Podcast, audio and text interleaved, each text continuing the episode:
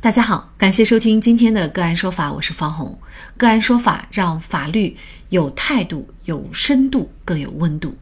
今天我们跟大家来关注特斯拉被车主指刹车失灵事件。四月十九号，上海车展首日，两名女子在特斯拉展台维权。其中一女子爬上特斯拉展车，身穿“刹车失灵”字样 T 恤，高呼“特斯拉刹车失灵”。随后，这名女子被工作人员抬出现场。女车主现场大闹展台的事情发生后，第二天，站在车顶的维权的涉事女子被警方带走，其中一人被拘留五天，另外一人在事后发声，同样不会向特斯拉妥协。其中，这位车主提到。我们的诉求最多就是解释车子的问题，提供车子的数据。如果好好说有用，又怎么会冒着被刑拘的风险引起关注？这位张女士回顾自己的失控经历。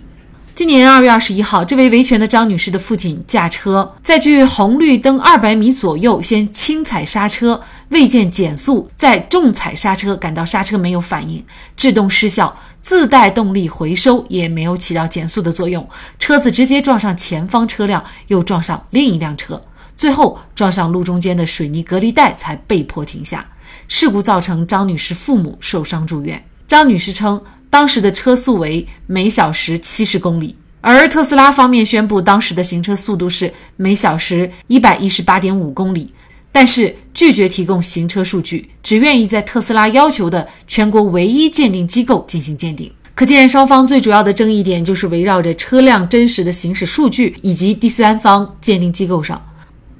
就在二十一号晚上，特斯拉最新发布的一次声明指出。他们愿意全力配合，提供事发前半小时的车辆原始数据给第三方鉴定机构，或者是政府指定的技术监管部门，或者是消费者本人。同时，恳请郑州市市监局指定权威的、有资质的第三方检测机构开展检测鉴定工作，早日还原真相。他们承担鉴定产生的全部费用，同时承诺，无论检测结果如何，他们都愿意接受。而对于此表态，车主认为希望能够自己来委托鉴定机构。车主的诉求能够得到实现吗？购买车子出现质量问题，消费者如何维权？又该如何畅通维权渠道？就这相关的法律问题，今天呢，我们就邀请北京市京都南京律师事务所刘丽媛律师和我们一起来聊一下。刘律师您好。哎，方老师您好，各位听众大家好，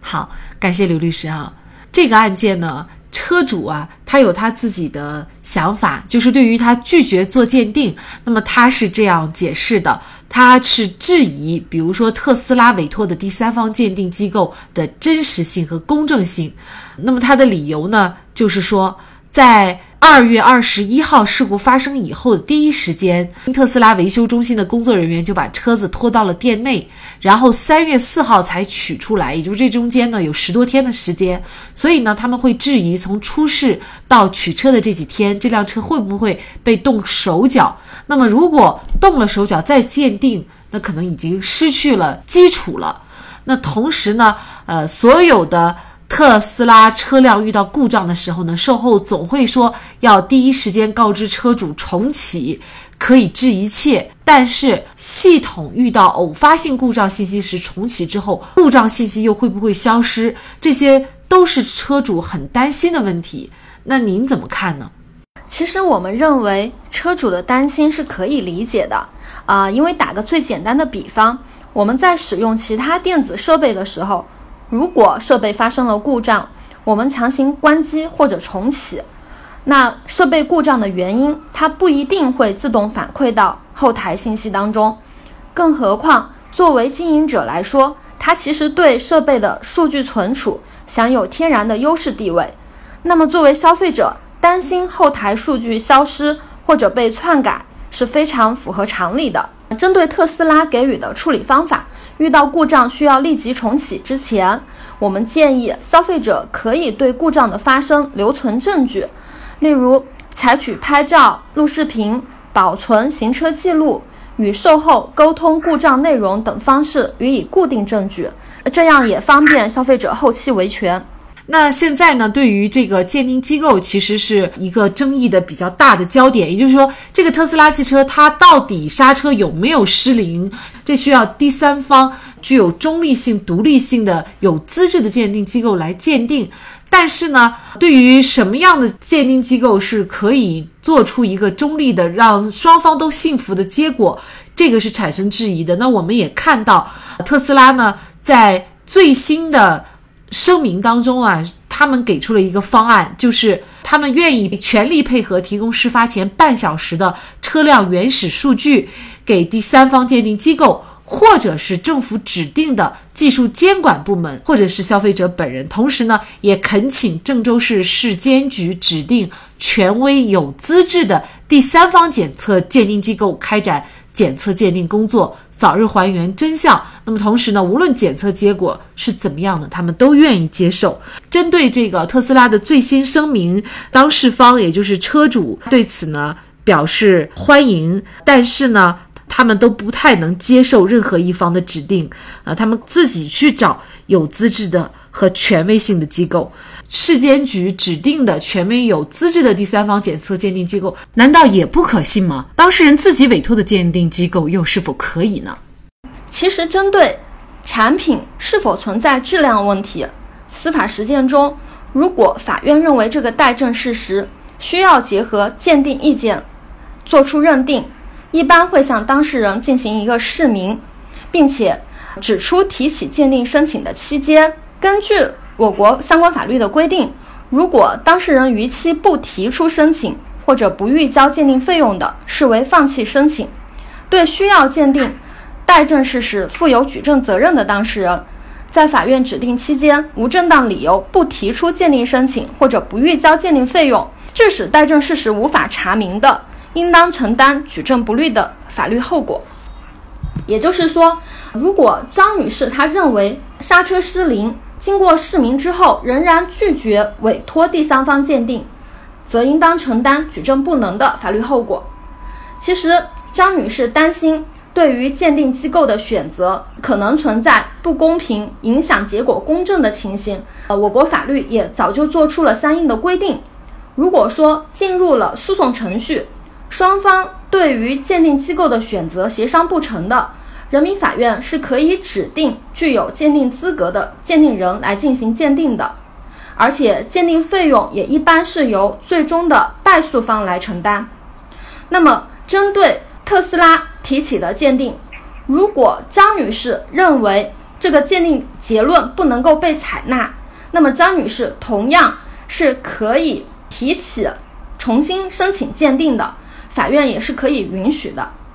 那如果是当事人自己委托的鉴定机构，是否特斯拉会不满意最后的鉴定结果，或者说特斯拉对于车主自行委托的鉴定机构不认可怎么办呢？如果说张女士自行委托鉴定机构得出了一个鉴定意见，特斯拉如果有证据或者有理由足以反驳张女士得出的鉴定意见的，如果说案件进入到了诉讼程序当中。特斯拉也是可以申请法院重新指定鉴定机构来进行鉴定的。从西安女车主坐在奔驰车上维权，到现如今特拉斯的车主站在车顶维权啊，很多人会觉得，如果不是被逼无奈，谁又会愿意跑到车顶，冒着违法的风险来维权呢？那么，您觉得车主购买到质量有问题的车辆的时候，维权难难在哪儿呢？其实车辆如果确实存在刹车失灵的问题，张女士维权的焦急心情我们是非常理解的。因为刹车失灵是机动车故障当中非常严重的问题，它不仅危及到自身的生命安全，还可能对公共安全也是造成了严重的威胁。嗯但是我们还是要建议消费者要理性维权。其实，在维权的途径上，消费者并不是弱势群体。我国多部法律都对消费者权益做出了相应的保障，甚至《产品质量法》还约定了举证责任导致的情形。如果遇到了类似的案件或者类似情形，我们认为消费者可以及时向消费者协会作出投诉举报，并且呃请求消费者协会就质量问题委托具有资格的第三方鉴定机构来进行鉴定。及时向法院提起诉讼，要求经营者承担相应的民事责任和侵权责任。那么，作为经营者的一方，应当及时听取消费者的意见，并且接受监督，积极保障行车安全。如果说确实发现了这个车辆存在了质量问题，危及到人身安全、财产安全，应当立即向有关行政部门报告，并且告知消费者，采取停止销售、召回这些措施。并且，我们认为这个有关部门还可以根据消费者的投诉。对商品进行相应的监督检查，认真履行保护消费者合法权益的职责，听取意见和建议，接受社会监督，以减少类似事件的发生。呃，我们相信以上三种途径三管齐下，消费者的维权肯定能简单易行。呃，下一步您怎么预测，或者是说？张女士如果想实现退车的这样的一个请求，她怎么做才能够得到法律的支持？张女士的诉求要得到法院的支持的话，她肯定是首先这个车辆确实存在了质量问题，那么张女士应当有这个举证责任来证明车辆确实存在质量问题。张女士可以自行委托她信任的第三方鉴定机构，嗯，出具相应的鉴定意见。但同样，作为特斯拉来这一方来说，如果有足够的证据或者理由足以反驳张女士自行委托鉴定机构出具鉴定意见的话，她也是可以申请重新鉴定的。但对于张女士来说，她要证明车辆存在质量问题，肯定还是得依靠鉴定机构出具的相关鉴定意见的。那在这里呢，也必须要提醒大家，特斯拉车主因为维权方式违法了，